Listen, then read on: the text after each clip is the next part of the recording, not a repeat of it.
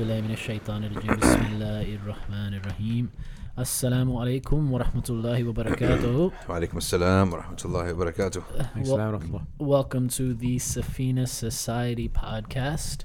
Uh, so today we are once again joined by uh, Brother Ilyas, Dr. Shadi, and running a few minutes late uh, is uh, Saad.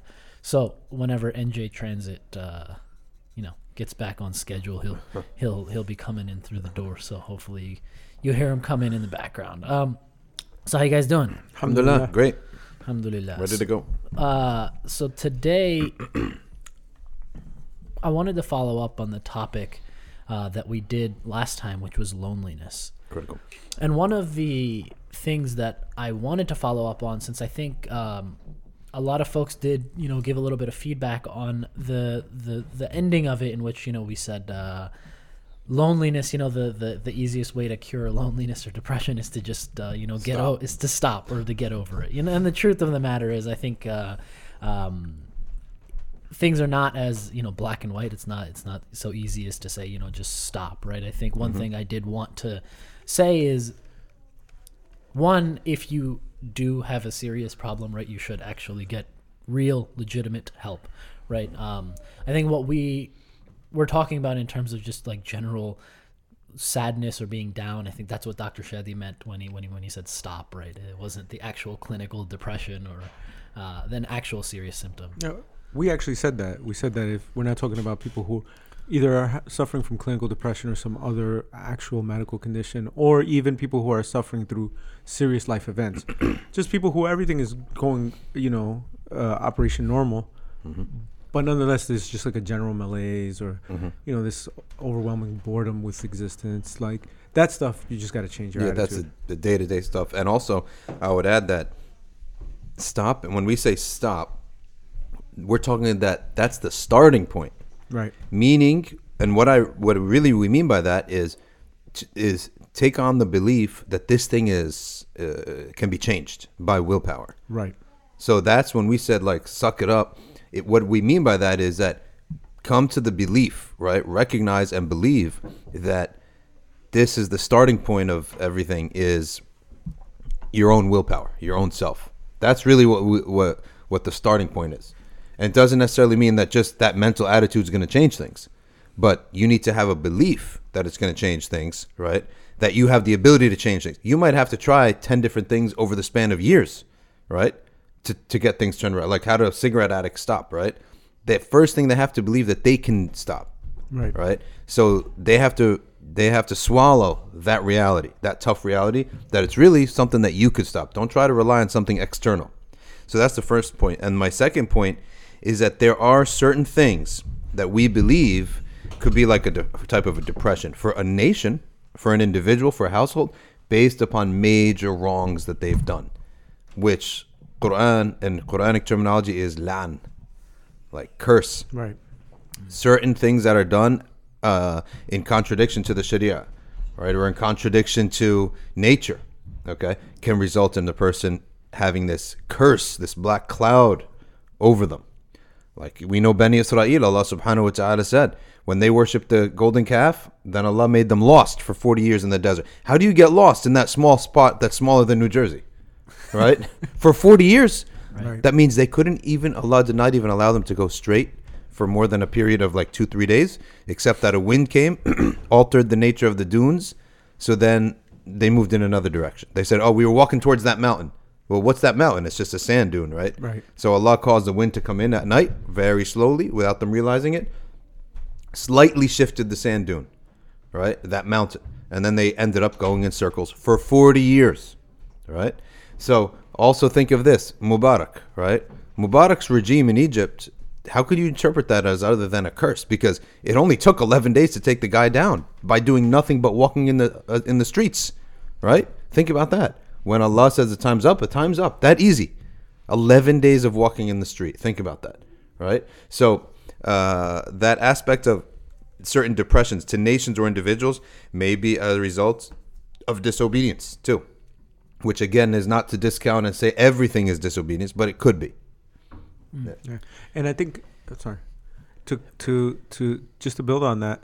So that that is the the the summary of of the point we're making is we're not talking about when there's an external cause, but when there's an internal cause, the solution is internal. Yeah. Whether it's internal, like you just have a bad attitude, or there's something that you're doing wrong that you need to correct. Mm-hmm. Not there's an external medical cause or an external, you know, uh, d- life cause, Mm-hmm. but rather it's it's in you. So who, where's the solution? It's only in you. You're not gonna get it from a pill. You're not gonna get it from a therapist. You may get it from talking to the sheikh.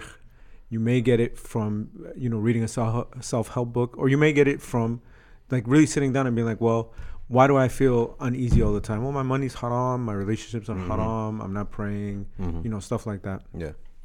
and and I think it goes back to you know something that we've said in the past, which is every individual is unique and, and people are unique. And i think there is no cookie cutter solution that you know anybody can just take and, and, and it's going to work for for them.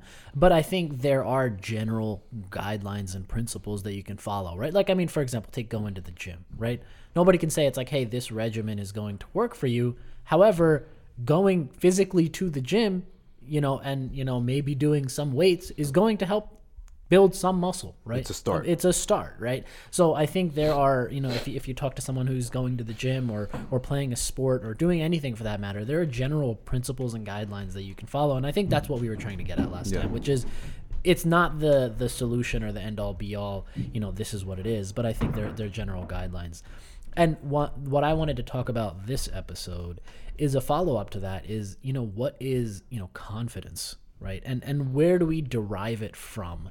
I think the the the tune of today especially in the last like 15 years there's a tremendous amount of like self-help books a tremendous amount of motivational speakers and gurus and uh, you know uh, even there's even Islamic ones, Yeah. right? Just motivational speakers and self-help guides to build your confidence and uh, you know build your mojo. Jordan Peterson has literally made a career out of it, right? So has Gary Vaynerchuk and a bunch of other folks.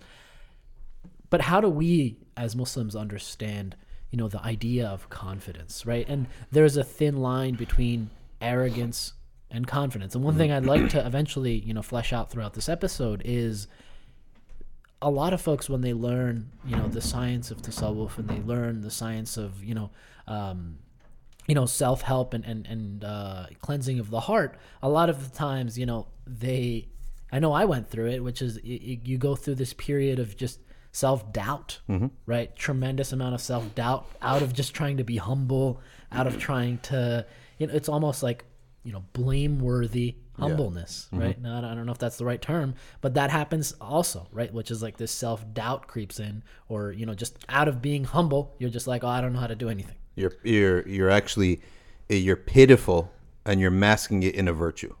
Right. So, oh, so the the two questions I'd like to you know answer throughout this episode is you know what is confidence itself? How how do we define it? And you know what is praiseworthy confidence and what is blameworthy confidence? Okay, so I have a theory on this, and I hope that you both like think about it with me here and and, and add or subtract or whatever.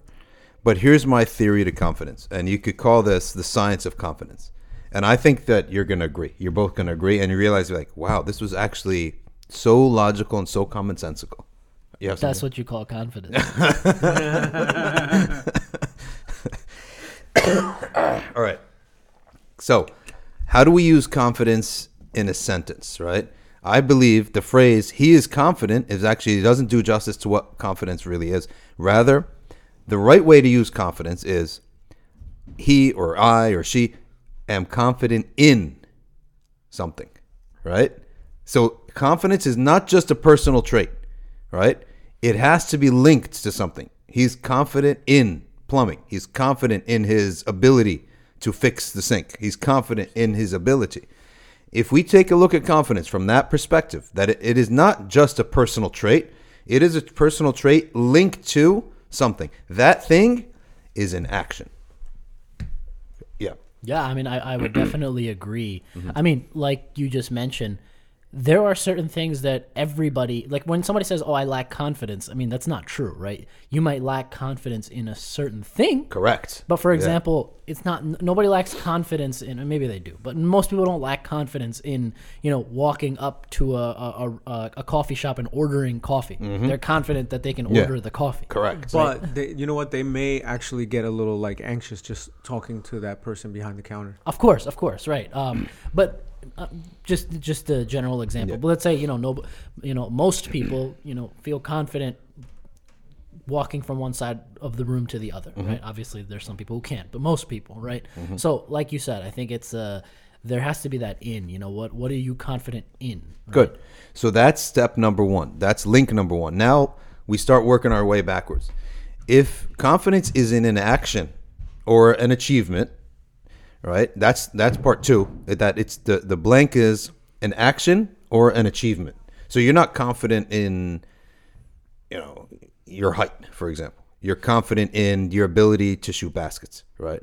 Now, point number three. Now, now that we've said that point two is an actually an action and an achievement, point three is all actions and achievements are perfected, or you reach a state of excellence through practice, right? Through practice, through multiple repetitions of going through something, and practice okay, is only a result of discipline, patience, resilience, knowledge, study, and effort. Yep. But what about natural like ability? Natural. Okay, that's a good point. Now, will is greater than skill 100% of the time. Will beats skill all the time. Someone with skill cannot go without la yastaghni. He cannot go without these things. Someone with pure innate skill will not be successful unless he also practices what we're saying right here. Discipline, practice, patience, resilience, knowledge, study, effort, right? Sacrifice. Someone with a ton of skill, but he does he tr- he thinks that his skill can allow him to skip this list right here. He's not going to get anywhere, right? And there are a ton of people, examples of highly skilled people that are much less uh, achieved. They're less uh, successful than people who have who have discipline, patience, resilience, knowledge, study, effort, and sacrifice. Right? This list of things right here. Okay. Now, this list of things right here, I want to just take a, a couple breakoffs. When it comes to these are some certain thought uh, little habits that person can have. In order to have to uh, to practice properly, you have to focus. Focus should be on the list too. Okay. In order to focus, you actually need to learn the skill of elimination of thoughts. Like, what is focus? Focus itself is not a thing. It's a negative. In other words, it's the elimination of excessive Distractions, thoughts, yeah. distractions. All right. So if I if I'm if we're here we're doing this podcast, what does it mean that we're focused on the podcast? It means every time we're not focusing on the podcast if the podcast is the only thing to do. We're focused on the podcast if there are 10 distractions and we willfully shut them down. All right? If my phone goes off and I willfully turn it over and put it away. If I have food in front of me but I, I ignore it. So focus is actually a negative act. It's rejecting thoughts. That's number 1. Number 2 is when it comes to patience, it's the be it's, it's the idea of the power of yet, right? Like, oh, I didn't succeed this time, but I didn't succeed yet. Rather than saying I didn't succeed, period. Well, why don't you why do you think you know the future? Why is this the end of life? Why don't you say I didn't succeed yet? So to always have this idea that there's something coming in the future, right? Like the success is going to come because this is a formula that just never it never fails anyone. You cannot keep practicing at something and insisting upon it. Either one of two things is going to ha- three things are going to happen. Either you're going to die or you're going to give up or you're going to succeed. Right? Pro- provided that what you're trying to do is reasonable, right? Like any one of us right now, if he wishes to shoot a hundred free throws from a free throw line in a row, can do it. You mean actually score? Yeah, sc- uh, shoot them and, and score them. I can right? tell you, I can't do that. No, you can't do it now. But if you if you put your mind to it and you actually cared for it, right, and you put in time, you'll make it eventually. Have you ever heard of Shaquille O'Neal? Yeah, he has. He It's stinks. like forty nine percent. yeah, I know. But just think about that. That is a reasonable goal. Okay, let's say uh, forget 100, 97 or higher, right? Now, if you cared about it, which we don't, right? There's no reason why anyone with a brain and two working arms and two eyes cannot, within a decade, get it at least once. It's just, it's a routine thing, right? Your hand just moves in that motion. Yeah. I, I think um, I agree with you to a degree, right? Mm-hmm. Um, because I, I wouldn't want to discount actual natural ability, right? Yeah. I, I'm along with natural ability, also just natural. Um, forget you know abilities, but f- uh, physical characteristics that you might have, right? A stronger person might be able to shoot better than a weaker person, Yeah. right? Uh, so I get your point, right? But specifically the example of the the baskets, um, you know, because you you can weigh in like physical ability and, and, and physical Yeah, it'll characteristics there. it'll improve it for sure. Well, not only improve it, the person that has an innate an innate talent at something and also applies themselves will succeed more than the one who's not good at it and Of applies course, themselves. of course. That's that's why you have people who are outliers who are, who are outstanding at something. Like the people that so you take someone like a to continue the analogy, you take someone like a Michael Jordan. That guy worked hard, super hard, but also was super talented. Right. So somebody with talent and no work ethic is going to fail or come up shorter than the person with a work ethic. You combine the two, and obviously, then you have somebody who, who So just so then how does that tie in, into confidence? though? Okay. Now we well, well we're not saying even that. No, just about on that point, we're not saying that you're going to be the legend and break all barri- barriers. But Allah will not allow such a person to be a failure. Right? He's not going to be Michael Jordan, but he won't be a failure. Allah won't allow someone because these are laws like spiritual laws of justice. It's actually all this will be a tafsir of Allah's divine name Al Adl, the fair, the just. Because from divine justice is that no one puts in an effort except he comes out rewarded. So again, there's only three possibilities. You either die or you give up or you succeed. Right? And like we said, like you may not succeed as much as the naturally skilled person, but Allah will ensure you're not a failure. Right? So now the fourth point, this fourth point, which I read this list here, discipline, patience, resilience, knowledge, effort, study, focus, etc., sacrifice, that is fueled by something else. Like, why would you ever do this? Why would you ever put in the time? Why would you ever put in the sweat? Why would you make sacrifices? It must be fueled by something else, and that is certain things like love, fear, purpose, meaning, and belief. Right? And the greatest of all these, the the fastest is fear, but it's also quickest to die out. Right? And the longest lasting is love. Right? So love, purpose, fear, meaning, and belief are the things that drive the beginning of this whole chain of transmission. Right? And which is actually love, fear, purpose, meaning, and belief oftentimes is destroyed when you heap success upon a person, right? Just for the by virtue of his birth, right? right. Is actually a destructive force.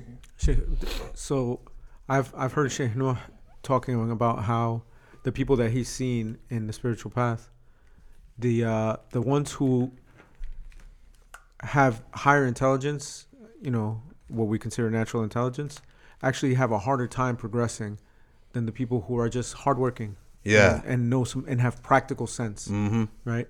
So someone who uh, father owned a business and he worked in his father's business since he was a kid Yeah. that person actually does much better uh, in terms of spirituality than the person with like three PhDs. Mm-hmm. Yeah. And who comes in parents are doctors. because that person has taken easy routes all Mm-hmm. his life because he can he can he can maneuver the basic world without much effort. And, and what it does is it confuses a person's uh, chain of events. So the chain of events would be hard work, results. Well, this person got it backwards. They got results. Now, what do I do? Right? Live it up. So it totally confused everything. That's why the kids of billionaires are usually useless. they're horrible, right? Like uh, this guy James Dolan, right, owner of the Knicks. I mean, this team has been so bad for for since his since he took over. Well, this is a guy who in your in, is in Moeen's field of work. Uh, his dad, he's oh, uh, found Cablevision. Charles Dolan, right? His son is a millionaire, right? Now, Charles, what was Charles Dolan though? Regular dude from Ohio. Oh, not just Moeen's field, Moeen's employer. Yeah, Comcast, right? Saad's outside. Okay. You guys can pick up while I go get him. Inshallah. Yeah, so so I think more to your point that yeah, natural talent is obviously going to put you ahead, but it could also put you at a disadvantage if it's if you if you have too much of it in in in the area that you're trying to excel in, right? Because you might think that I'll settle for this mediocre, easy success rather than work than work hard to get like a, a, a bigger success. That said, I think we're deviating off the the thing because these are these are good goals, and this is a good uh, maybe pathway to to achievement. Um, it is the right pathway to achievement. But some people, when you when we're talking about people who lack confidence, we're talking about people who might be like, "No, I can't do any of that." Right? Right. That that that's what I meant, right? Which is there's people who are in constant, you know, states of doubt about anything. And I just wanted to cover the topic in general because like for example, there are people who are very confident in one area but not confident in another, right? And then how do you bring confidence to to, to things in general, right? And and I'm sure there are areas in which, like for example, when I'm talking about technology, you know, I feel confident about it. When I'm talking about the deen, I feel like I don't know what I'm talking about, right? Well, so that stuff, you know, sometimes you shouldn't have confidence in certain things, right? And I'm not talking about your example, but like, say, say, uh, yeah, you know, you're talking, you have to give a presentation in your field. You feel confident that you know what you're talking about. Somebody asks you a medical question, you shouldn't feel confident answering that question. You should actually refrain from answering the question because you're going to do harm. You're not. You shouldn't. So confidence sometimes it can be misplaced if it's if it's not justified. This is actually a complex that happens to people who are good in a field. They actually misplace their ability to do other fields. This is why doctors think they can run every message. Yeah. like like running you feel you can't even run your practice right Um, restaurant owners, though, you know. well because they know how to run stuff Yeah, rest. I found restaurant owners. listen being good at biology and physics and math and chemistry Yeah. is not the recipe for being good at managing managing is the recipe for being good yes, at managing good. Studying is not necessarily translate to managing at all.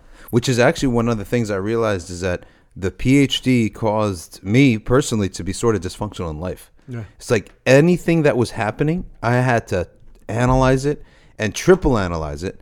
And I started even f- not even knowing that you could actually make a decision in under 10 hours on something, You had right? to interrogate it yeah, you had to interrogate it, torture it, think about a thousand op. Meanwhile, like some knucklehead, he just makes a decision. Well, by the time I make my decision, he's already thirty decisions ahead. Right. So I came to this conclusion of, uh, I think I told you guys before the of not reading, right? yeah For like a decade, I didn't pick up a book. I'm telling you, except like Dini books here and there. you didn't miss out on much Um, speaking of uh, that uh, idea of like making decisions, I was listening to this one guy. It's really weird. Uh, so what he does is he he's just like I think he's like you know, like 29, 30 years old, just like typical millennial guy, and he and he offers advice to people. And, and he charges for his advice, just advice on random things, right? Not legal matters or financial matters, like just random advice. Um, and he charges five dollars a minute. was he a life coach He doesn't even call himself a life coach. He just you just talk to so people call him about their relationships. They call him about uh, just uh, like random haphazard things throughout their life. Right? Sorry, what are his qualifications? Assalamu alaikum, by the way.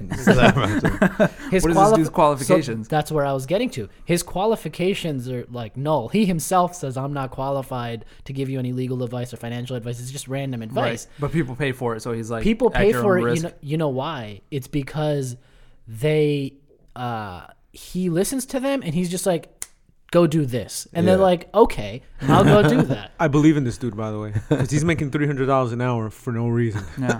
So so people will literally come to him. I li- actually he, he, he they played back like one of his interactions with this girl, and she asks about like, so she was she was dating some guy and she was infertile, right? And she was like, "How can I tell the guy? How can I tell him?" And you know, and she went through this like entire story for like mm. 15 minutes. And then he was like, "She was like, what should I do?" He's like, "I think you should get o- get on the phone and tell him." Yeah. Yeah. And she was like, okay. So she went and did Wow. that, right? And then like then she recounts like why why she actually listened to him. She's like, well, it's because he just like Yeah. told me what to You do. You know, as stupid as that sounds, right? Like as dumb as and as obvious as that sounds, sometimes like you need somebody to just tell you to go do something, right? Like because you yourself can't like internalize it for whatever reason. Somebody's like, "Look, this is what you got to do. You can't think straight right now. Just go do this." There's also a value in strangers because sometimes family they're too in eh, like there's too much at stake and the family can't even give good advice. Yeah. Like some no dad very rarely is a dad going to tell his daughter get a khula from that guy, right? but if you tell if you go and you ask an old lady on a stranger, uh, uh, old a stranger on a bus, right? And you tell her the story, and this lady's mind is completely clear. She's like, "Get divorce that guy." By the way, am I the only person here that's ever heard of an advice columnist before? Because that's all this is. Yeah. Now, question. I mean, well, the thing is, before, yeah, you could write into advice columnist, but This this, guy just just quicker. This guy just does it through text or something, right? Yeah. No, so it's yeah. quicker, and you don't have to. And he's making more money than somebody that works for a publication where he's getting a paycheck once a week. Now this this guy does does he say does he listen and be all like corny like that, or does he give a one word answer like text him? He literally will listen, not ask too many questions, and just tell you what to do.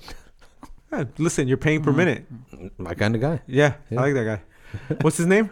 I, I, I Let's promote his- him. I forget. I forget. However, if anybody on this podcast wants to reach out to me for any for any non-financial, non-deen mean- related, and non-legal I advice, do that already. Half of social media is people giving you advice you didn't even ask for. so Question though, D- is is there a liability on this thing? Does he have to get insurance for this? Uh, I doubt it. He probably just has a disclaimer. and and is there a testimonials on his website that things worked out? I literally think he just has a Venmo, and you send him the Venmo. Oh man, this guy's a genius. Um, But anyways, I, I, I wanted to backtrack on the conf- I wanted to go back to the confidence discussion. Uh, before Saad was here, we were talking about you know how w- what you were saying, Dr. Shadi. I mean, those are great points in terms of like you know defining theoretically what confidence is. But like one thing I really did want to answer is say like regular day to day things. If you say you know someone who is uh, lacking you know confidence you know what does that actually mean right does that mean and I, we touched on it last episode that doesn't necessarily mean for example being introverted right um, because you can have uh, you can be a, a shy timid introverted person that was Saad's issue, by the way. Just kidding. he had a tic, a nervous tic. but Okay. for, for example you can be uh, introverted but you can have uh, praiseworthy confidence right i mean these are uh, Very true. so there are uh, if anything right that's a that is a praiseworthy quality to be Very true. quiet but at the same Right. time you know speak out when necessary Very right uh, so that's where uh, i wanted to touch on that you know what does it mean to actually be qu- confident does it necessarily mean being like this like extroverted outgoing person what how do we define that One of the one of the most successful people I know in a in a what you would think is a conf, is a field that requires confidence, sales, right? Is also one of the least uh, verbose people I've ever met. He w- he could sit in a room for full of people and not say a single word for two hours, right? And he's actually, but he's he's very successful at sales.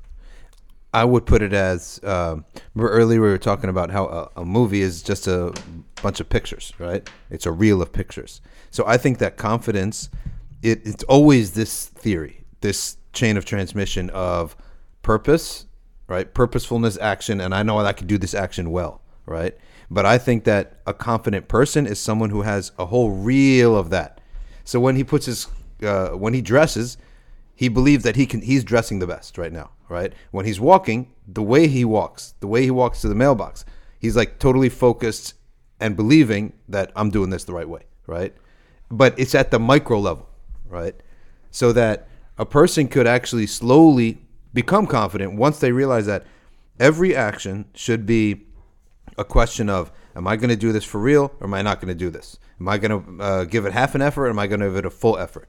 Right? Then it just becomes a constant uh, repetition and over and over and over of I tried this and I actually succeeded and I tried and I succeeded. And eventually he starts to take on a belief that he's successful. Now, this I think is the problem.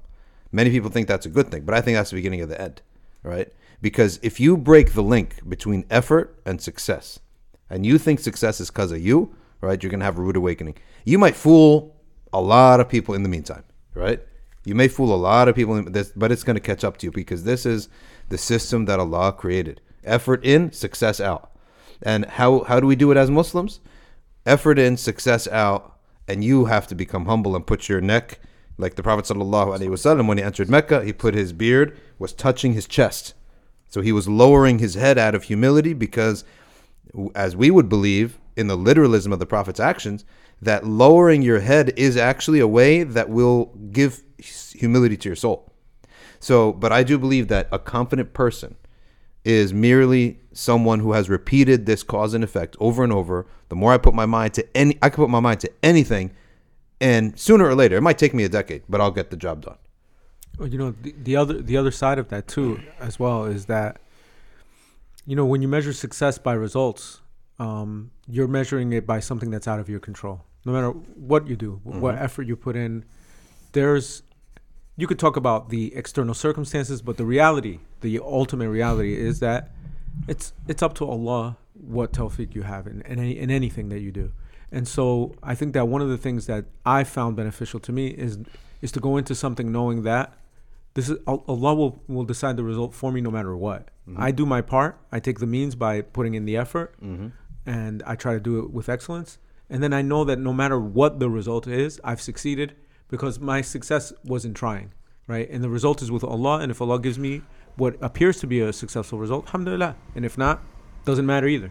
Mm-hmm. Um, to that point, isn't that actually part of our like aqidah that like every effect is is linked to a cause by God, right? Like God is the cause of any sort of result or effect. So right. in essence, anything that we do, anything that we try to do, what we achieve is not because of us at the end of the day. Yeah. So we believe that as a core kind of principle already. And that's what's going to feed the humility, right? right? Because humility also needs to be fed.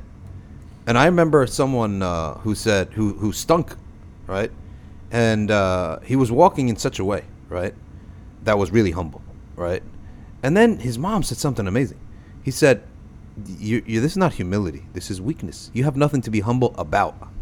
right? It's true. That's very true. Like you have no achieve. You're not. You're not. No looks. No muscles. No success. Right? This walk is weakness. Right? You have nothing to be humble about. So they'll confuse weakness, and, and Nietzsche made a whole thing on this. Right? You don't confuse weakness with humility. With humility. but so, what is humility? Humility also has to have a driving force, and the driving force is what he just said. That Saad just said that everything is by a cause. Allah Subhanahu wa Taala gave me the the mind to do this, the thought to do this, the tawfiq, the time to do this, the lifespan to do this, right? And he warded off all the things that could have harmed me, that could have re- derailed me, and that humility is such an achievement that it requires humility. Yeah. And yeah. this is how we avoid the arrogance what, what yeah. Moeen mentioned earlier is just by knowing that this is not from you anyway. Yeah. Uh, there's two things I'd like to, to, to make uh, to point here. Um, the first is so I, I actually directly asked uh, Sheikh Salek this question when he was here. You know, I said, you know, should we go out in, for example, our jobs or the dunya, and should we, you know, be humble in what we do? And he actually, you know, uh, said as a matter of fact, you should have a special type of kibr for the people of the dunya. Yeah. Right? Uh, because if you, and I'm paraphrasing, but I'm kind of quoting, this is how I remember it. Uh, if you give an inch of your, if you give an inch of the dunya to the kuffar, they'll take all of your akhirah. Subhanallah. Right? Because, and, and this is what it means to have, you know, praiseworthy, you know, confidence, yeah. right? That you're you know for example let's say you're at work or you're you're doing something related to your business if you go to a job interview and say they say you know uh, can you do x y and z things and you're like oh, alhamdulillah i could try you're not yeah. getting the job right? And also i think that he means something else too he means the fact that if they run your life this is not going to spell be good for your deen mm. right when yeah. they run your life and like you know uh, like chaplains for example which there are some great chaplains mm-hmm. out there. But the idea is that you have non-Muslims actually. I mean, not, uh, not all the chaplaincy operations are like this, but a lot of them. Who are you reporting to, right? So when you have a decision to make, and yeah, I got to do this or that, who are you reporting back to? You're reporting to a person who doesn't share the same exact right. belief about the Prophet's sanctity and Shariah's sanctity as you do.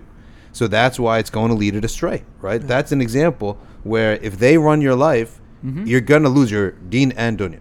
and and also we're not you know this is we have our religion this is not like i remember when i was a kid uh the in catholic school the beatitudes you know blessed are the meek blessed Yeah. are the poor that's not our that's not our deen This is a great marketing scheme for the rich to, to have everyone saying that while he takes in the money, right? now I have another point. Uh, one of the things in the equation of effort begets a result is that you start realizing that, like you said earlier, like Sheikh said, it is action that gets you results. It's not theory that gets you results. So when these big time successful p- people, show me one of them who is verbose. Show me one of them who's theoretical, who's mm-hmm. abstract, right? All of them are like reducing the matter to what, where is our action in this? Where are we the subjects of the sentence, right? And then what do we do about it, right? So I find all of them to be very concise in their speech, and all their speech is practical and applicable actions that you could do tomorrow. And to add on to that, sometimes you find that the people with the most to say are often the least confident. Yeah. right?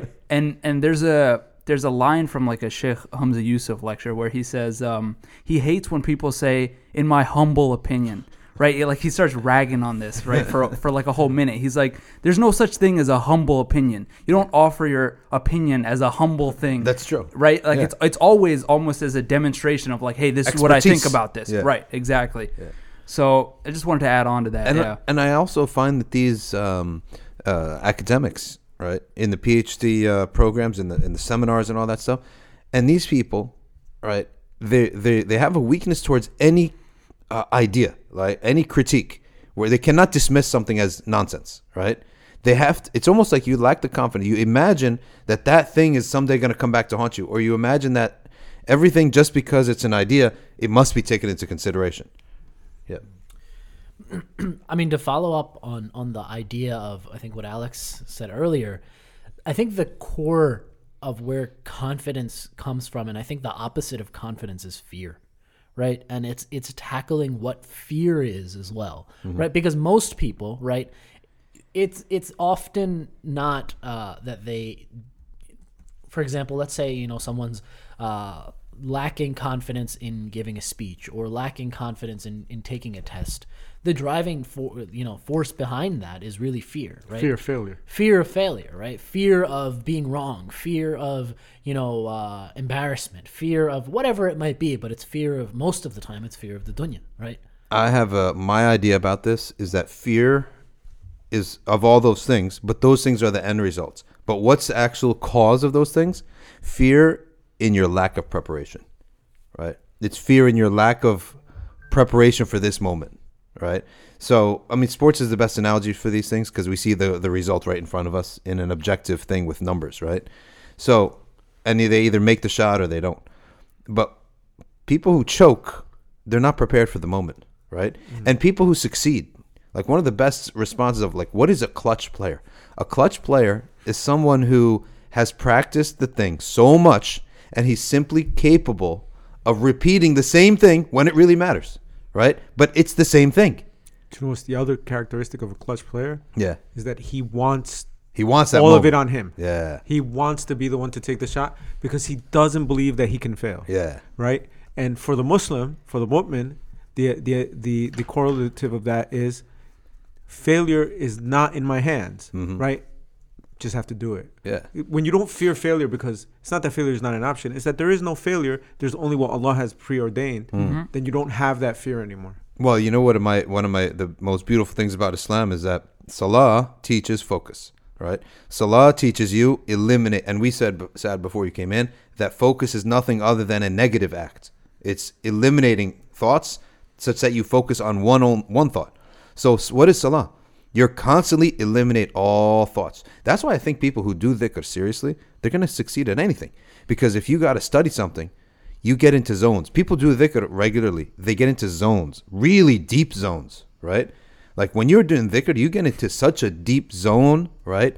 That if you were to apply that energy to anything else, right, you would go really deep into it, right? You should go really deep into it. So the idea of uh, clutch playing is, or, or, or performance, is elimination of thoughts, and don't try to do something you never done before. Don't try to do something you can't do. Right. Just do the thing that you've been practicing all year long or, or your whole lifetime.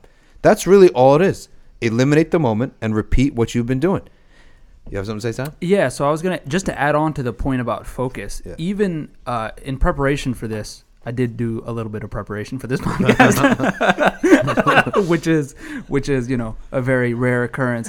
But in preparation for this, so I was searching um, like advice that people give about this this subject, right? About confidence and what to do in certain situations when people are feeling confident, right? Or, or not feeling confident. What kind of advice do the so-called experts give?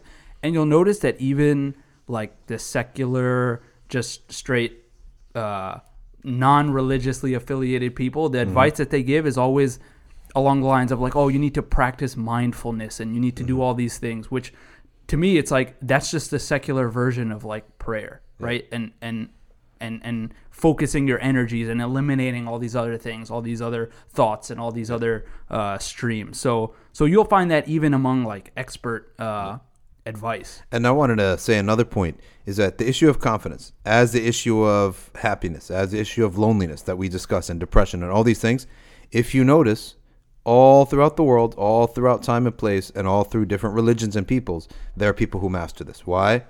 Because these are self evident realities, right? These are self evident things.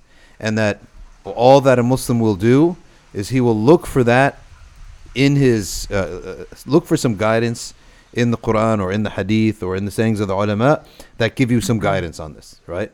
And and that actually amplifies your ability to use it and and not misuse it. So I think like logic, confidence, uh, fighting off depression and sadness, these things are self-evident.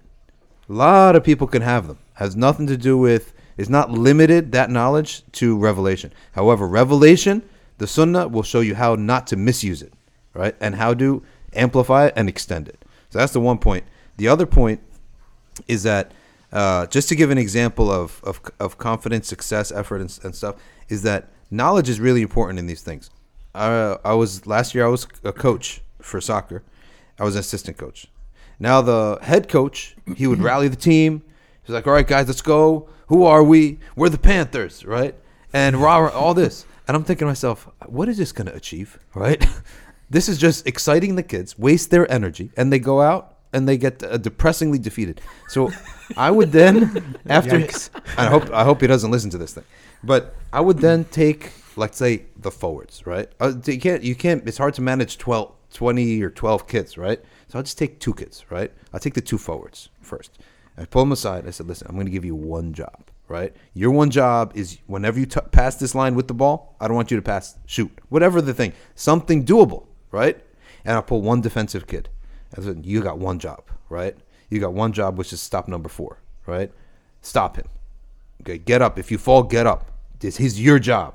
So, because I can only focus on twelve kids, I'll focus on two or three is fine, mm-hmm. and then I'll spend my whole the whole game focusing on those two or three kids. Right? We got a ton of results, right? But what does that other coach do? Let's have fun. Let's be the Panthers. Who are we? Let's play like Panthers. And I'm like, this is a bunch of and and here's the amazing thing.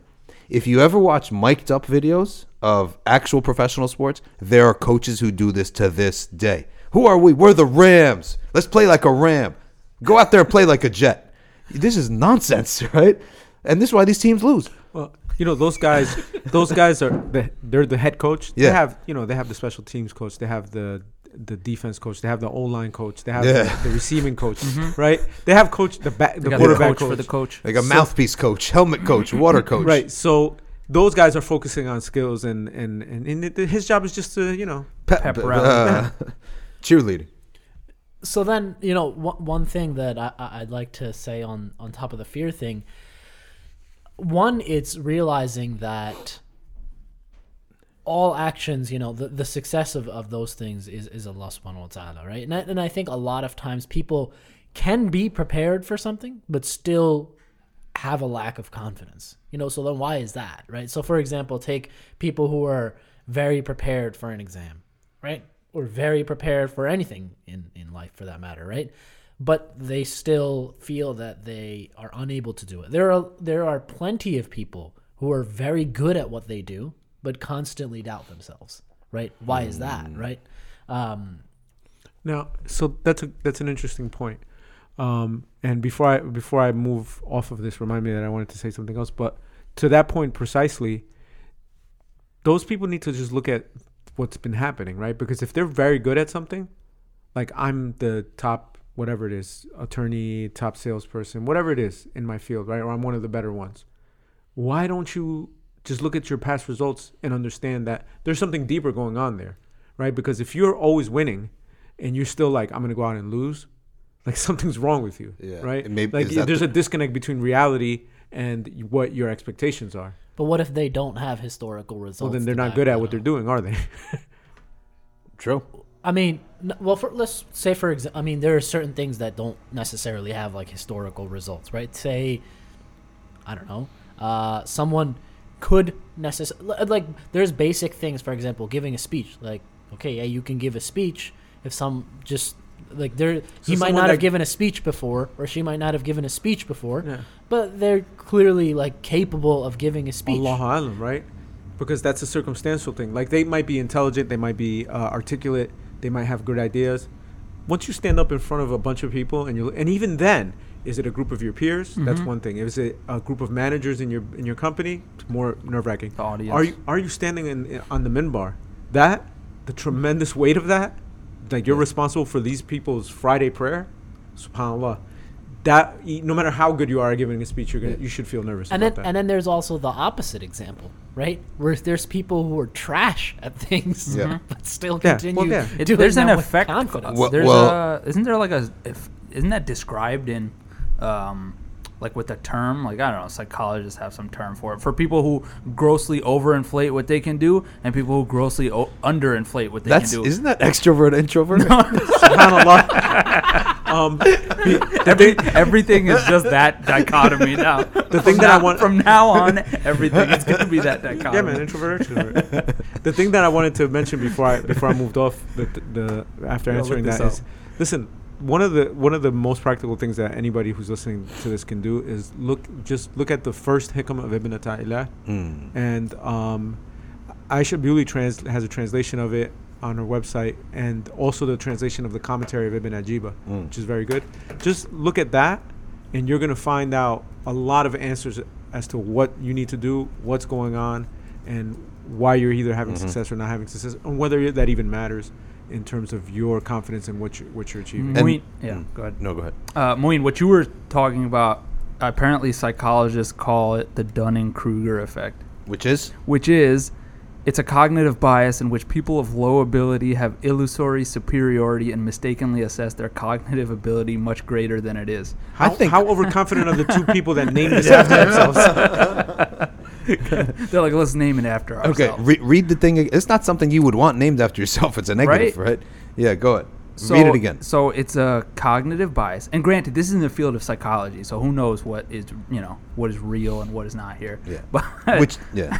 but it's a cognitive bias in which people of low ability have an illusory superiority and Yeah. mistakenly assess their cognitive ability as greater than it actually Oh, this is a good thing. This is not about people who, what Moin said earlier, is some people are very prepared and good, but Yeah. lack confidence. This is the opposite. This is the opposite. There's people who are really, like he said, like really bad at at Oh. what they do, and they mistakenly think that they're really good at what they do. there, there's People- something about that. Yeah. There's, you, uh, like ahead. most people who give the khutbah. there, there's something about that, that people who are actually not that bright, they don't see the limits Hmm. of the great horizons of what they're going about to do, right? But I, I would believe that they end up failing, right? Because they, th they're so ignorant, they don't see how expansive and how complicated what they're about to do is. So with their stupidity, they think they mastered it, and they also call this the moron, moron syndrome, the the wise the wise idiot. Is that what they say? because that's ex- that's basically what the next sentence Oh, is. is? It's um the uh, illusory superior- superiority results from an internal illusion in people of low ability. Yeah. That is, the miscalibration of the incompetent stems from an error about the self, whereas the miscalibration of the highly competent stems from an error about the others. This is Yeah. basically what you said. Yeah. Yeah. Yeah. Um, I don't know if uh, Elias was looking for it, but the the the hikam that uh, he mentioned is you know that the first hikam of Ibn Ata'illah is one of the signs of relying on one's own deeds is the loss of hope when a downfall occurs. Yeah. Right. Um, But yeah, I, I just can't see how someone can do an action, succeed at it, do it again, succeed at it, do it again, succeed at it, and still be nervous, right? I can understand a little bit of butterflies, but feel lack of confidence, inability. That's something. Is that really? Does that exist? That's a good point. Well, there's there's a difference, right? Between- I think, for example, there are people who do have that feeling. I, I know I have it myself, right? So, for example, and, and I think most people who ever give a speech or give a talk, every time I turn on the mic and turn on the podcast, you know, people hear my voice and think I'm doing the hosting. I mean, I, I get nervous every time I turn it on. That doesn't mean I stop doing it. Yeah. That doesn't mean I lack the the the the ability to do so. But you know, do I am am I like all, ready to go every single time? No, I think, and I I, I forget who said it. Um, but somebody said you know the difference between successful people um, and you know and not successful people is both of them have doubts. Both of them feel that they can't do it, except the successful do- ones do it anyway. I know what the quote is. That Right, I think I like sent that. it to you. I think you- you It- might have It it goes me. um, it goes the difference between a big beginner and an expert is that the beginner that the expert has tried has failed more times than the beginner has tried. Mm, I like that. Yeah. It's also very similar to that is Wayne Gretzky's famous qu- quote: "You miss every shot that you don't You take." don't take. right? It's very similar to Yeah. that. And also think about the intensity of trying something. Oftentimes, nervousness, a person will try something and retain nervousness. This is worse, right? Because when you do something and you're nervous, you're actually, you can injure yourself, right? You can embarrass yourself, right? So there's also a psychological leap that needs to be made, and it needs to be made based on a calculation in order to justify doing something intensely with strength. And that calculation is as follows either you're going to do an action, either you're going to succeed or you're going to fail. If you're going to fail, right, you may ask yourself, maybe I failed because I didn't try hard enough, right? So let's eliminate that. I'm going to succeed or fail either way, right? So I might as well go super hard at it or not do it at all because that way I'll eliminate, I'll have more knowledge at the end of the day, right? At the end of the day, I'll have more knowledge. So if I if I go 100% in something and I fail, then I know that it's not because of the lack of effort, right? It's not because I, I gave it a, a lukewarm effort, right? So if I'm failing either way, I might as well, you know, put all my eggs in the basket for this five or you know 50 minute operation that I'm going to do, so that now I know exactly what's going to happen. You know, does that make sense to you? Mm. Yeah. So that's like because you have to try with intensity. You can't try with nervousness. So if I was gonna outline what we've done so far, which it's if you're lacking confidence in something, you have to put in the effort. Make sure that you're not just being lax about it, whatever the thing is. Have trust, rely on Allah, and know that the outcome is only with Allah. And uh, if you're if you find yourself uh, not succeeding in something, don't give up. There's a hadith. Mm-hmm. This is a hadith. Yeah. Al mu'minu qawiyu, Yeah. right?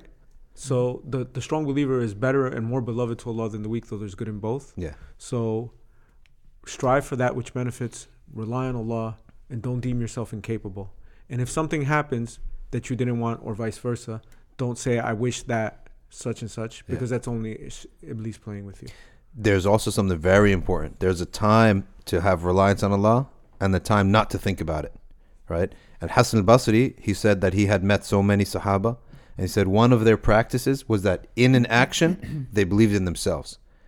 When awaiting the result of the action, they believed in Allah, hmm. right? Yeah. A- and there is a wrong time to, to, to talk about reliance upon Allah. Of course, we rely on Allah all the time, but there's a wrong time to talk about it. And that is in the middle of my action, right? When we're supposed to say, okay, listen, this is Allah has created it that if I do A, I'm going to get B, right? So let's do A properly. You don't say, well, if Allah wills to get B, because now you're throwing doubt, right? Yeah. So you should say, yes, this is the right way to do it. The The ex- expected result. this the experts have told us this is how we do it now we got to do it right and afterwards, you sit back and you wait for the result. And if something happens, they say, okay, qadr Allah, now qadr Allah. Not doing my. If you look at the Prophet, he said, tie your camel, then rely on Allah. Right. Yeah. I mean, this is the beauty of the Prophet's speech, sallallahu alaihi wasallam. In such brief words, he was able to convey yeah. tremendous amounts of, of wisdom and knowledge. So that's exactly it, right? Rely on Allah, be avid for that which benefits. That means work mm. hard, strive. Yeah. And it starts Love with it starts with the strong believer is better and more Mm. beloved to Allah than the weak. So not strength of I can lift more weight, yeah. strength of character, of, of resolve, of Of- of, of him- trying, of right? himma. Yeah, of himma, of irada, right? So be avid for that which benefits and don't deem yourself incapable. Mm. This is in just in three short phrases, Yeah. he summarized what we've been trying to get at in for however long we've been at it for now. Yeah. like and this is this is the beauty of our deen and it's the beauty of our Prophet sallallahu alaihi wasallam as Yeah. our example, as our prime example for every good and beneficial Yeah. thing. And you know this idea of butterflies in your stomach before something big? I actually believe that's also a motivator for doing something intensely. Because when you're going to do something, if you have butterflies, the only way to get rid of the butterflies is to just throw yourself into the action, right? So it actually feels better. it it removes the, the, the pain of the nervousness. It makes you forget about all that nervousness. And at the end result, it's going to get you a better result anyway because either you're going to succeed or you're going to fail. If you're going to fail, now you know you didn't fail because of lack of effort, right? Right, and and and to to to go just based on that, I, I- think the the best example is this podcast itself, right? Um, there's I I know Saad and I have asked each other many times, you know, why you know the podcast is successful or people listen to it, and you know, could other people do this same thing? Could other people pick up the mic and you know start talking, you know? Do research, put in the effort, and, and, and, and have a podcast Yeah. successfully? Absolutely. Why not? Yeah. Absolutely. The only difference between us and other people who don't do it is they didn't do it. right? Oftentimes, and that is the case between, you know, people who are doing things and people who are not doing things, right? It has less to do with skill and confidence and more to do with just sheer will. And, and sabr. time. Yeah. Yeah, and have to have sabr, and you have to put in the time. Like I read one time that the Beatles failed miserably their first couple outings trying to get on the British scene. They were relegated to working in a In Hamburg. yeah, a dark and lonely bar, right? In Hamburg, Germany. And they ended up working there for four years just to make the money. And they loved what they were doing. but what they didn't realize is that they actually got so good at what they were doing, Yeah. right? Because they're working every night. Because it was a low paying job. They were playing like six hours a night. Yeah. And playing. cover songs. Yeah. So they were learning What does that all mean? different, meaning other Other Other people's people's songs. songs. So they're Okay, not just yeah. playing what they know; they have to play what other people wrote, Ah. which means you have to learn all of that. Yeah. So so those those ti that time in uh, Germany ended up becoming their practice, right? Which is why actually sometimes the thing that needs to marinate, right, and you needs time and you need sabr.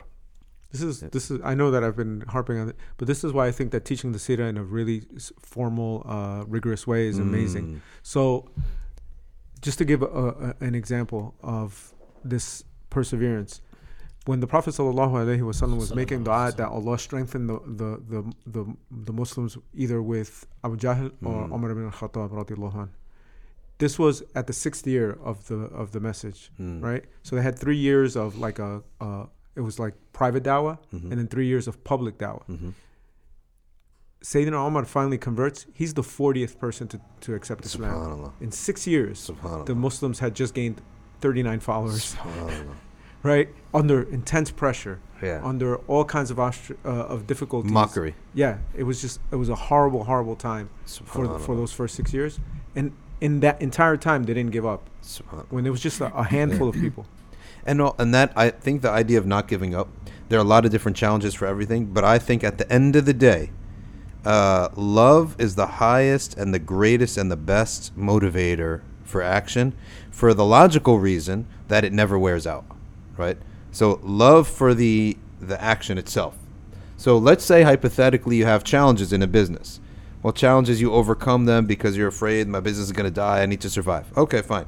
Now you succeed. Here's one of the biggest things that messes people up. The new kid on the block comes with a better business, hmm. and everyone goes to him. Now you have two choices. You gave up. You're gonna you're gonna give up. You're gonna fold and give up, or you persevere. But what is the motivator of someone, right? If their ego is too big to handle what's going on, and it outweighs their love of the bit of the trade, right, or of the craft, he gives up. So that type of new kid on the block comes in. He is a test of whether or not you truly love the craft or you love yourself and what the craft is giving your ego, right? That's a great test. It's a tough test, but it happens. Okay. And then there's a lot of other tests. All the tests of success will test you whether or not, again, are you willing to trade what you love for all these riches, right? And if you say yes, then you're going to give up, right? And you just cash out, Like all these fools, like uh, Jeff Bezos, he's now trying to be Hollywood. He's trying to be Mr. Hollywood, showing up at all these parties and stuff, and leaving off what he loved, which is running this business, right? So if we go, always go to focus back on love of the craft itself, it will be the source that will get you through all these hardships. Now, uh, Steve Jobs had a good point in this. Steve Jobs had a lot of things that were unnecessary, right? Uh, that he like added, embellished. He was like over the top guy. But one thing that he had is that he faced a really tough test where he was rendered to be like irrelevant at one point in computing. Yeah.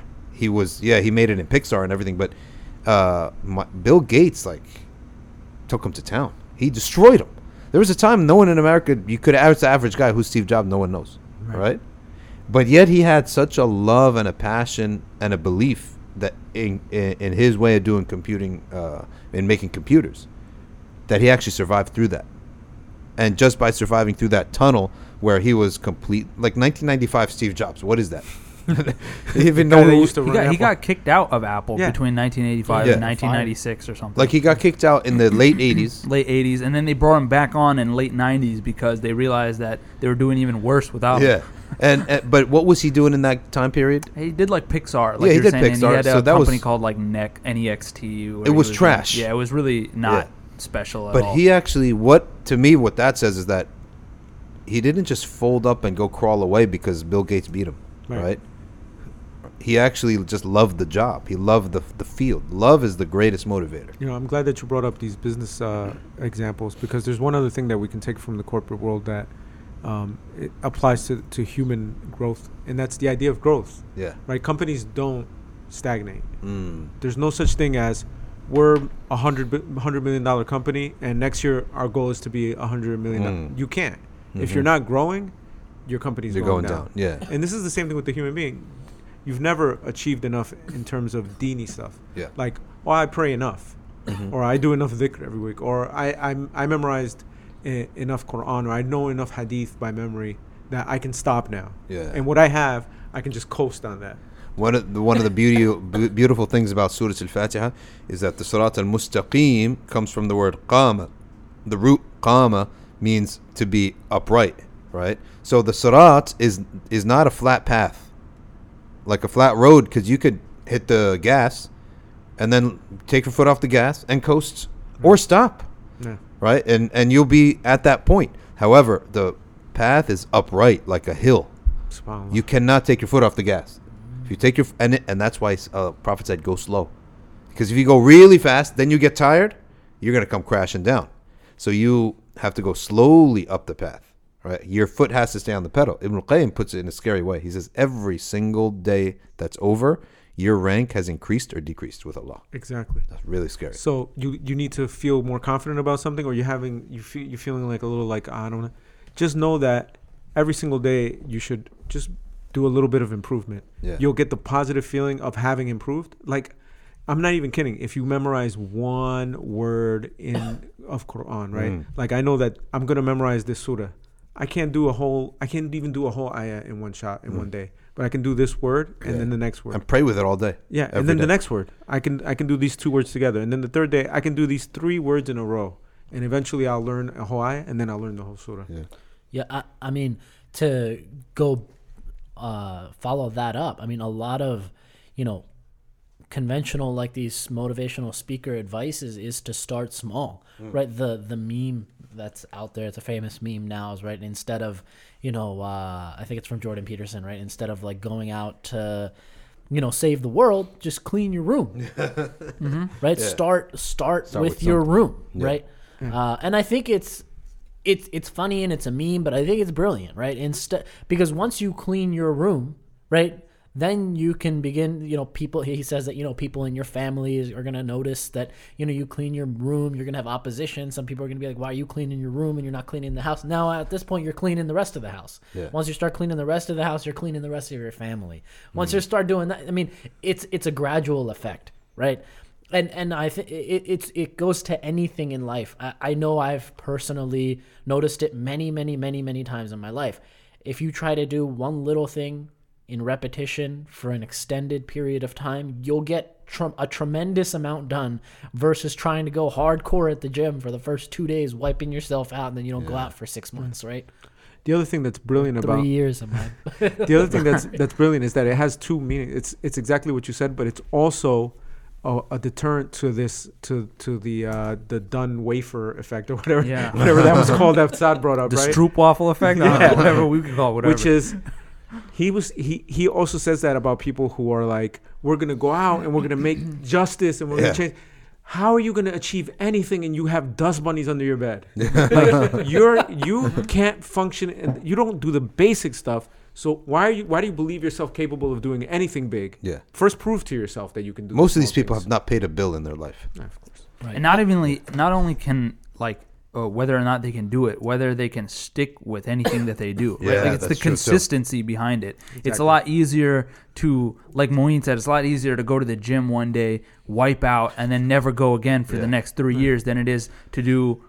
Uh, like 10 push-ups a day Exactly. right and start with that and do that every day at least that's a foundation you can build upon. Exactly. So this is not just advice on how to achieve things, but it's also advice on don't be stupid. You're not Yeah. capable of it, and prove it to yourself. Prove to yourself that you're capable. Yeah. So it's not just well, if you go little by little, you'll build up, but also. How, how do you know that you can achieve something great? Start with the small stuff and prove to yourself and have successes. That you do Because having successes builds up that confidence. Yeah. So that's the other thing we should be telling people. Try something small, get some success, get the taste of it. Repeat it. Maybe you'll feel better about whatever it is that you're not feeling good about. And th- well, there's two couple things here. There's one thing about succeeding. The other thing is staying successful. Mm-hmm. right? And I think staying successful ultimately goes back to the the origin, which is what is your purpose, what is your love, like stay focused, be and be humble. And one of the things that make ruins people's achievement is imbalance, right? Imbalance in life will ruin a person's achievement. So if you're not balanced in life, you don't know when to stop. You don't know when to go home, right? You have nothing to correct you if your ego gets big. Like for example, community for us is a balancing thing. I can go to the masjid. If I was feeling good about something that I did, I go to the masjid and I know that there are people who pray all the salah there every day. I see them who think that I'm the biggest negative in the community. Right oh, there, there is in there is a couple older men. There's one older man. I don't know what it is. He just loathes me, right? And he'll give me salams, but every once in a while he'll give me a jab, right? One time I came in for Isha. I came in late, right? He's leaving. He's like, "You coming for Isha?"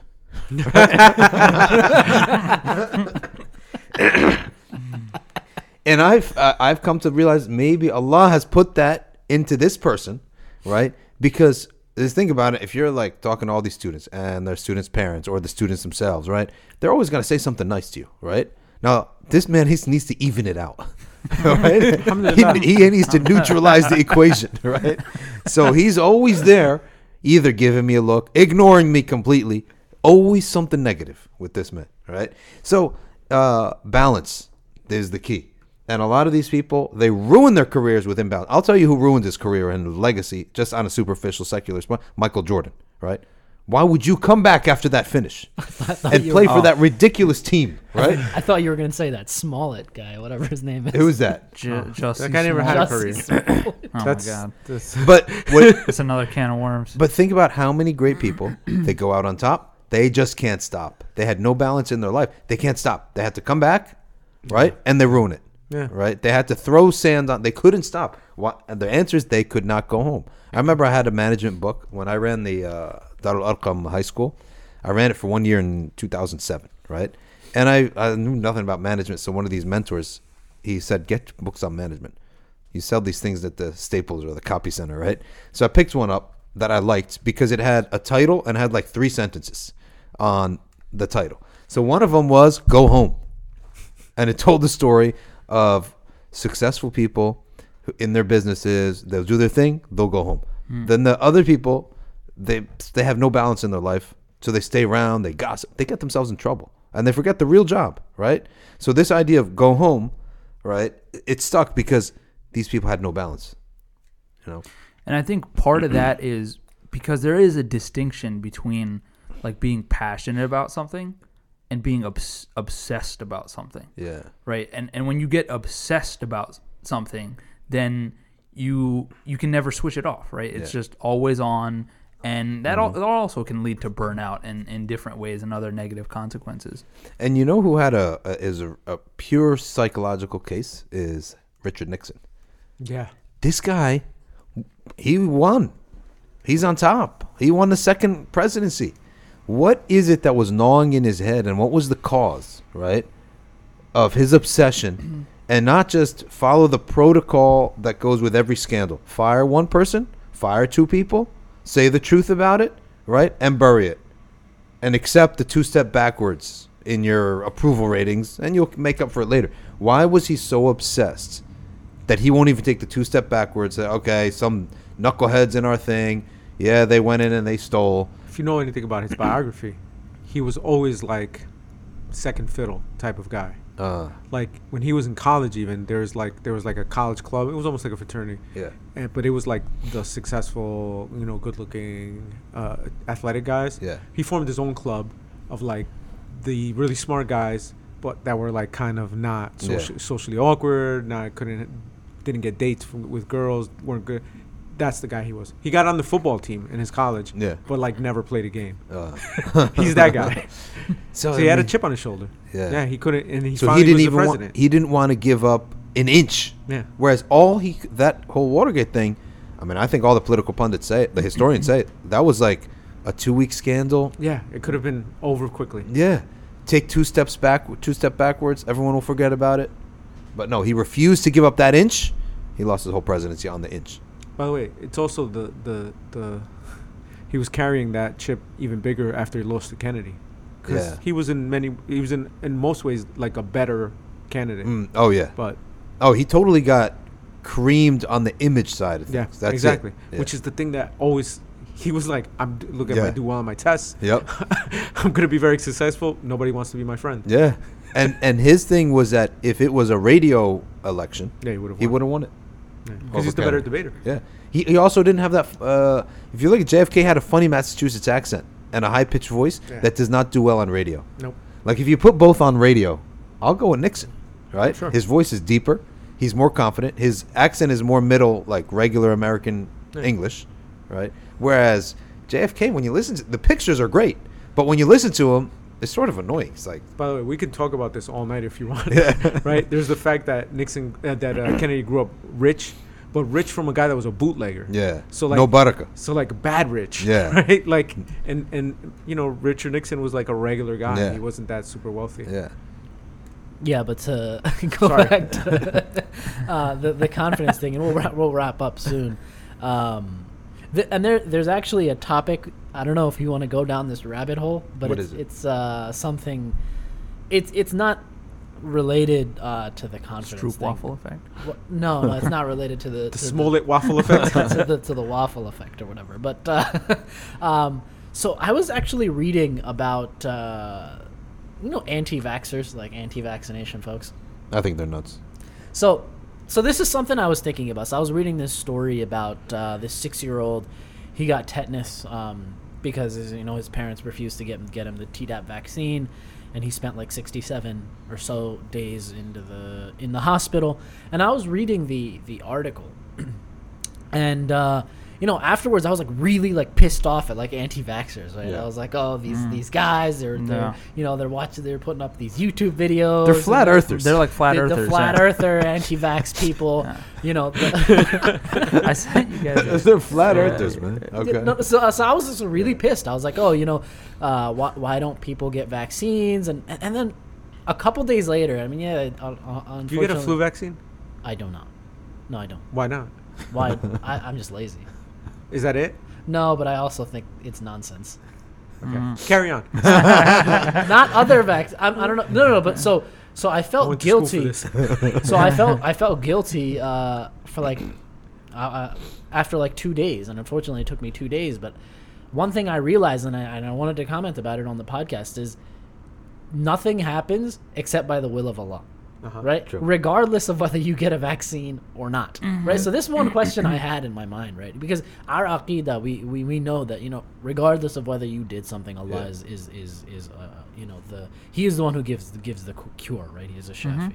So that's one thing that I, I was thinking about is should I have any re- any reason to be like pissed at like anti-vax This isn't uh, vaccination people or should I be like hey you know if if they choose not to take specific medication that kid didn't go through 67 days of difficulty because of his parents not giving him the vaccination he would have gone through difficulty anyway No, you're wrong about this. no He would have went through it anyway, but there is responsibility. Right. Right. So yes, he would have gotten six for si- 67 days. You're right about that. But would it be have been because of this neglect? Inaction. well that's Look, that's the there's a parents s- fault though, Or would it have right? been because it was like a bad vaccine? it could have been a it could have been the wrong vaccine, right? Mm-hmm. But so the this idea that there's a story of Prophet Musa alayhi salam where Prophet Musa alayhi salam was sick. Allah said to him, "Take this medicine from the tree." Or he, he asked Allah, "What is the cure from this?" He said, "The tree." He went to that tree. He ate from the leaves. He didn't get cu- better. So he said, "Oh Allah, I'm still sick. What is this cure?" He thought maybe he misheard or something. He said, "It's the tree." Allah said, "It's the tree." He took the tree. He ate from the leaves again. He still didn't get better. He said, "Oh Allah, what is the cure for this?" I, he said, "It's the tree." This time he answered back. He said, "I took it two times, right? But I'm still sick." He said, "Oh, that's the cure, but I did not administer it just by dua. I would administer the cure by dua because if every prophet and salih prayed to me for cure, then who would employ the doctor? Right? So he said, It's the cure, but I will not cause the cure to take its effect just by you taking it. You have to go through the means. Right? So, so trial and error is something that becomes a reason for shari, shari legal, and Islam, sacred law, uh, responsibility. So if I'm telling you trial and error every single time, people look both ways, the chances of them getting hit by a truck is 99%. Uh, uh, one, is less than less than 0.01%. And people who do not look both ways, who go blindfolded across the street, it's 50% they're going to get hit. This is a very interesting topic, right? Yeah. So there's a thing that happens every time, for instance, a safety measure is introduced into some kind of product, whether it's seatbelts, ABS brakes. Yeah. Um, the best example is, and, but this applies to all of these subjects. But the best example I can think of is parachutes, right? In the last hundred years, parachute safety has become it's exponentially better. The percentage of people who jump out of planes with parachutes and die has not changed. Seatbelts, everybody who wears seatbelts now. They're mandatory. They're, they're mandatory to be in cars. It's mandatory to wear them. This doesn't reduce the number of deaths from car accidents. Same with ABS brakes. There's a, there's a, a balancing that happens that every time humans introduce some kind of Safe. alleged safety measure, the it's some, what the what the kufar uh, like analysts say about it is it's true. it's true What the what the what the what the people who don't believe in God, kufar, analysts say is that oh, it's because people then increase their riskiness. So like you have Another- ABS they- brakes, they so now you drive crazier, or you're wearing a seatbelt, so Yes. now you drive wilder. I don't think so, right? like I'm not driving crazier because I, because my car is safe. I'm driving the way I'm driving, no matter whether I have a seatbelt in the car or don't. I'm just gonna drive the way I drive, right? I'm not cutting people off like, thank God I have this safety belt and ABS brakes. like it's, I'm either a bad driver or I'm not. But uh, there's But the also question- an element of respo- legal responsibility. It does. It does Right. exactly. So the point is, however, if you don't put your seatbelt on, you don't get your brakes serviced, and you have an accident, you are gonna have that accident. You are gonna die in the mm-hmm. same numbers. By the way, this is across entire populations. However, you are an idiot in your re- legal responsibility, and especially if you had your child in the car and the car died, and the child dies. by by my uh, you know story that I was saying, you know, it, like for, I'm not like an anti-vaxxer, right? Like, I'm waiting Except for the flu, except for the up. flu and pneumonia vaccines that you never take. Well, that doesn't necessarily mean he's anti-vaxxer. He's anti some vaccines. that means he just doesn't Lazy. take them. There's difference. He doesn't believe in it. He's I guarantee he doesn't He's believe in a- the flu vaccine. I, I have other vaccine vaccines. He's I- a vaccine I, I, agnostic. I am anti-flu vaccine, Yeah. and and this See? this previous flu season was proof of that because everybody took the flu vaccine, and got the flu. So Moeen, So, Moeen I wanna- is Moeen is anti. Moeen is pro taking safety measures to protect his child, So, so which I is just, different from being. But by the way, so are the anti-vaxxers. all I want to They think that they're protecting their children. It's not like they're like, I hate pharmaceutical companies and I don't want to give them my money. They think that the vaccines, especially in the schedule that they're that they're given, like twenty of them before the kid is one years old, that that actually is potentially or maybe even definitely harmful. And what they're saying is, I want to protect my child's health, and I don't really trust the uh, the government to give me the truth. So the only thing I want to add to They might be wrong the and crazy, discussion about um, you know like the seat belts and safety measures and all this thing. The way I see it, I feel like you know we still operate based on knowledge about things, right? Like about the mm-hmm. reality around us, and so even vaccines or safety measures, right? To at some level, they're informed by our understanding of how reality works, based on, like you said, trial, and and error, error. right? And so, I don't think you can completely throw that out of the window when it comes to your day to day actions, right? Like of of look, like these things you know we've we've learned about these things and they they may not be the complete picture and they may not be you know perfect solutions but we still operate based on the knowledge that this is the best that we know right now I'll give you a Quranic example. Prophet Yusuf alayhi salam, he he had, mashallah, 11 son, 12 sons. Well, you subtract Prophet Yusuf, he was in Egypt. That's 11 sons, right? Now, what exactly, uh, how many people in the past had 11 healthy boys? Do you know what that means for a man in the past? That's protection. That's offspring. That's wealth. That's one of them's going to be wealthy, right? Uh, all of these wonderful things. So don't you think that's going to attract hasad, right? Now, Prophet Yusuf alayhi salam is, is a nabi. In this case, he knew Allah's will. He knew that as soon as these 11 sons of his enter in upon the uh, Prophet Yaqub. Prophet Yaqub, what what was I saying? you said Yusuf. Yusuf. uh, Prophet Yaqub. As soon as they enter in upon in Egypt, they're either hasad's going to get them, something bad's going to happen. He knew it, right? But then he said, "Oh, my sons, separate. Do not enter from the same door. Just like separate yourselves. When you get there, separate yourselves." Now, then the verse says, "And it is n- is al- it is Yaqub did knew he's not going to stop the plan of Allah, but this is something inside of himself, right? That he needed to fulfill." Because it's just like if I was to tell you, if I you're you're, gonna, no, I'm not gonna say that example. I'm just say a hypothetical person is gonna have a car accident today, and he's he was with you right now. You, something in yourself would also tell you, listen, put your seatbelt on, right? Why? Just because so that you've covered all your bases. Put your seatbelt on. Don't text. Don't speed. You know he's gonna get crashed anyway, but it's at least you've done your legal responsibility because what you just said is what Saad just said is that this trial and error, these basic norms in our urf of safety, customs of safety, right? We are legally responsible for it. Yeah.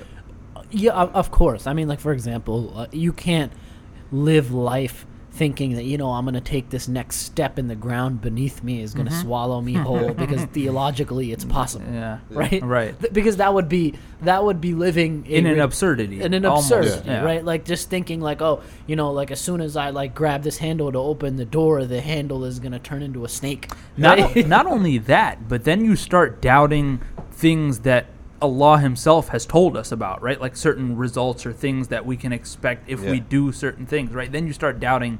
Then you start casting doubt into that too. It's like, oh, why, you know, why should I pray? Because I don't know what's going to That- happen. That's Goofy. right. Right. That's exactly continue, what Goofy yeah. is. Yeah. But but to to that point, I would also say, however, this is where I was thinking about it, you know, because I was like really mad at these like anti-vaccination people for like two days, and I was like, man, they like messed up this Yeah. poor kid. Yeah, yeah. But then I, I thought about it, you know. But the truth of the matter is, yes, you know, they of course, fine, the parents can be held responsible.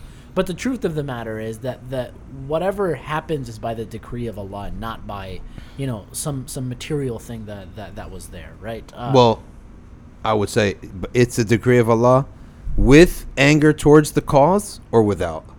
Like, for example, Sayyidina Hamza. He pat, he was killed by the decree of Allah. Yes or no? Of course, yes. Right? He was going to die either way. What was the Prophet's reaction towards Wahshi? Don't show me your face. Right. Can't stand to look at his face. Why? He's a Muslim now, right? But he still, was the means. He was the means. So bad is going to happen, but don't be the means. By the way, the best the best summation of this that I've ever seen is from Sheikh Abdul Rahman al-Shaguri, which is taking the means is necessary, denying their efficacy is necessary. Mm. Whoever whoever denies the means has uh, rejected the wisdom of Allah, Uh-huh. and whoever relies on those means has associated partners with Allah. Yeah. Mm. Beautiful. There you go. That's it. that- that- That's that's that's a- That's that's, the the answer. Can that's you say that up. one more Yeah, time? That was yeah. a fantastic. It's taking the means is necessary, and denying their efficacy is necessary. And whoever whoever denies the means has rejected the wisdom of Allah, and whoever relies on the means has taken partners with Allah. There you. Subhanallah. That's that's There a you go. that's that's a That's really it. good Drop the mic. um, so I think we can we can close on on that soon, but I'd like to you know finally close it off on you know the idea of confidence. Is there any final last thoughts on that? There's no vaccine for it. Last thing is just remember the system, right? Uh, focus and effort and persistence will produce a result. You'll be confident in that matter, right? And a confident person is just a, someone who's done that on many different scales, but it should be focused on confident in this, right? And slowly you become good at a number of things, or even one thing is enough, right? But it's practice, practice, preparation, persistence, right? Yeah. I, I Sacrifice. Think one thing a lot of folks don't realize, and I didn't realize it myself, is lack of confidence is not praiseworthy. No, it's. Right. Um, I It's was. not. Yeah. Well, I, my final point was going to be that it's borderline haram Yeah. Mm-hmm. because the the Muslim has to believe himself capable, has to ha- do things with ihsan, and has to try to be an example to the rest of humanity. We're only mo- the Muslims are only about one fifth or one sixth of the world's population at this point.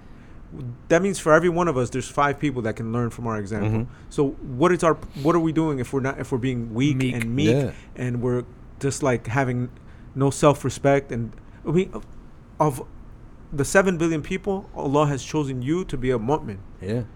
Mhm. What more do you need to know that you've been destined for success? Subhan- Subhanallah, and and. I, and I will add to that that uh, all this hard work, sacrifice, focus, and don't think that Allah's stingy, right? Nah. Allah can give because He's generous. And so that, ask. and ask. So you may have reached a certain point, and you wanted more. So just ask for it. Because Allah gives because He gives, not necessarily because you deserved it. Right. He He gives because He's the generous. So you have to trust in that generosity of Allah Taala. And I also, you know, just w- one thing to add. I think one of the the biggest deceptions of our society is that i- it's convinced even Muslims that they're somehow on an equal plane with everyone else, right? Yeah. All things, all other things equal, right? Like if you go to work, you know, you're you're you're sitting with your coworkers and you think, oh well, you know, like these guys know X, Y, and Z. I don't know X, Y, and Z, or they're an expert in this. I'm not an expert in this. At the end of the day, you believe in Allah, and they, and they don't. So like that's something to be confident about in and of itself, like Alex was saying. many Muslims take the opposite. They say, okay, he he knows this. Well, maybe I can compete, Right. but I'm fasting. Yeah. Right? Yeah. As if this is a negative, right?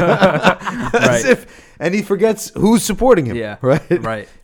You know, I just saw uh, just today, and I retweeted a hadith that uh, Sheikh Yasser Qadhi, Sheikh Yasser Qadhi had had posted, which is the most stingy person is the one who doesn't even make dua. So, subhanAllah. Right.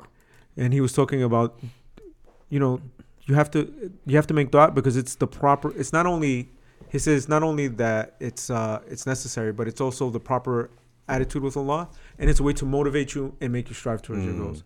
Don't just sit around like, well, I take Yeah. whatever Allah gives me.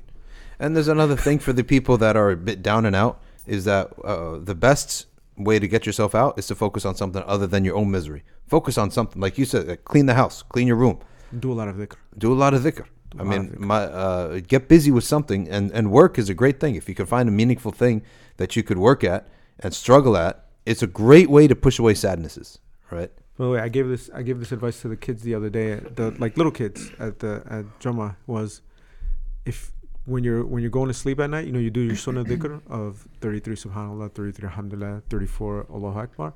Then just do a lot of salawat, mm. right? Just Until send salams on the Prophet. Yeah. You all that because a lot of people have this problem, right? Like the type of people we're talking about that lack self confidence or have some issues or whatever. A lot of times they're laying in the bed, and that's the time when you know their mind is working. And Mm. Ooh, like- that's horrible. They're thinking about all the things that went wrong today and all the things that are going to go wrong tomorrow and all that kind of. How can you sleep? You can't. But if you just just make make dhikr the entire time, you'll fall asleep fast. You'll get a good night's rest. Deep you'll be more rested, and you'll fall asleep with praise of the Prophet on your tongue. Sallallahu alaihi wasallam. So make a lot of dhikr. It's when you're stressed out, make a lot of dhikr. When th- good things happen, make a lot of dhikr. and and be able to shut off your mind. Yeah. it's so important to be able to just not think about what makes you sad. And I remember, I know a man. We'll close with this because uh, uh, we're ready to close up. But uh, I knew a man who actually uh, late in his life had a miserable situation, family collapse. Okay, now this man he decided to flee from his problems. It was you know that when you have problems that are so bad, there's no way to fix this thing. There's no way to put the pieces back together. That's when it gets real bad. So he fled. He joined one of these groups, these help groups. He said, "I'll join you for free." right? You just pay, feed me and drive me and, and take me. Right? So he got him a plane ticket. He would work like ad, admitting uh, crisis centers, right? All over the world where crises were happening. And they're like, working for free, right? He's like, I'll work for free. He worked for free for like a year, just eating and drinking. Uh, uh, they cover his food and expense. Yeah. And he did so much good, right? And the people were thanking him and thanking him. And some people were saying, oh, I can't believe, uh, like, how much work you're doing, right? And he, uh, from from his ways to alleviate his sadness, is to put smiles on other people's faces, right? And he says, Subhan, he was one time thinking, Subhanallah, that what um they don't know I'm fleeing from misery. I'm fleeing from hell. If I stop, if I stop working for an instant, right? I'm going to think about my reality. If I think about my reality, I'm going to go crazy. That's how bad it was. So that's how bad it. And I had my aunt, subhanallah, just a regular uh, woman, and she said sometimes you just can't think, right? She said, because some she she she used to say, if I think about what's going on in her life right now, she was saying in my life, right, I could even fall into kufr. That's how bad it was. So what she threw herself into, threw herself into, is the uh, memorization of Quran in a little school. She signed up for a little women's school. Tuesday, Thursday, she goes to the classes, right? Uh, she'd go for an hour. That's it. And all day, she would just do hifz, hifz, hifz, hifz, hifz. And people are like, what's going on? How pious, right? It's not, it's, she's like, it's not, it's not, it's that if I do, if I don't do something and I think about my circumstance, I'm going to go crazy. And I could fall into kufr and depression and all that stuff. But subhanallah, it is the height of piety because when she found herself in a terrible situation, she turned Yeah. to Allah SubhanAllah. and relied on Allah as a means to get out of it, right? By doing so, by memorizing His book. So it is the height of piety. Yeah. And uh, one thing I, I'd like to say, which Dr. Shadi triggered here, is um, Trigger you got warning. triggered. warning. um, is a lot of folks, uh, especially based on the the the world that we live in. It's like a very like instant world, right? An instant gratification world, and uh, technology and social media and phones and these things make it a lot worse, right? But a lot of times the the fighting of like confidence, fear, loneliness, depression, problems, it's a process, right? It's not a, you know, Big process. I'm going to listen to this episode or I'm going to read this article and I'm going to, you know, No. like get over it, you know, next week. No. It's like Dr. Shadi just said, you know, uh, you know, your aunt enrolled herself into this HIF program. I'm, I'm sure the first week she was still down and out Totally. right? Totally. It, it's it's after this process Yep. of like you know a year, two years, three years of development. Absolutely. That you know you're you're finally cleared of like you know what's going on. You mean you can't memorize Yeah. Quran in a week? I mean, um, Moeen and I were even talking about this earlier. I mean, just habit forming and habit breaking. I mean, that's a that's a time consuming process. That doesn't happen like, oh, I'm just gonna apply this quick fix, and then tomorrow, like, I'm gonna feel like hundred percent, right? And and it, n- nothing nothing works like that. Nothing works like that. And the, and the other thing I wanted to say about like you know because the last episode we had was on loneliness and all this stuff. These things, uh, like Dr. Shadi said, they, these things seem like they're ills that result from having too much time to think. Hmm. And our the way we live now, it's like we have an abundance of time to ourselves, time to think. We don't have to do a lot of work anymore. To be honest, people, pe- the amount of manual labor that people have to do has has lessened to a great degree. The amount of just overall work you have to do in a day has has decreased. We have a lot more leisure time, and and people fill their leisure time with with these thoughts, and and that Fully. contributes to those effects. Totally. And if they don't fill it with those thoughts, right? I mean, people fill it with you know other things like media and consumption, Right. and and then as soon as they lose that, right? Some I, this sounds absurd, but I I read like an article where the guy said that you know he felt sadness in the moment in which he put a credit card inside of the reader and it went like ping to tell you it was ready. Yeah. And he's like he would look at his phone because he didn't want to spend wow. three That's how bad he was. Yeah. like the three seconds and, waiting. that- and, and the thing is with with entertainment and media i mean they call these things an escape so why i mean obviously nobody's people have a hard time cutting these things out completely but why would you choose to escape in this stuff rather than escape in dhikr or escape in uh, memorization of the quran or, or stuff like that that'll actually be beneficial But you have to slow down from the screens too. By the way, it's so bad that s- the most people that I talk to about this, I like poll people informally and I also observe people. Most people, and I've, I've been guilty of this myself, they don't even just watch a television show anymore. Like they're listening to the TV show and glancing up every Yeah. time they hear something because Right. most they're also interacting with their phone Mhm. at the same time. in at movie That's crazy. theaters yeah. Yeah. madness. Mhm. Yeah. But, uh, uh, but that I May feel Allah like protect us all. that that's a that's a Amen. rabbit hole in and of itself, right? So Yeah. But th- by the way, that's for both of our for this episode and the, in the previous one.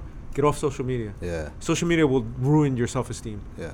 oh yeah, I mean, ever since I've cut out social media, I mean, Unless you're like been- me, in which case it makes you feel better about yourself.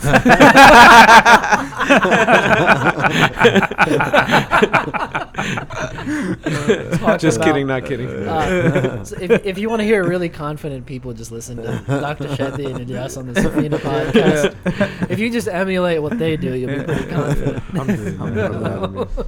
Alhamdulillah. All right, inshallah, we, we can close. All right, جزاك jazakallah الله خيرا. خيرا سبحانك اللهم وبحمدك نشهد أن لا إله إلا أنت نستغفرك ونتوب إليك. أعوذ بالله من الشيطان الرجيم. بسم الله الرحمن الرحيم. والعصر. إن الإنسان لفي خسر إلا الذين آمنوا وعملوا الصالحات وتواصوا بالحق وتواصوا بالصبر. والسلام عليكم wa rahmatullah.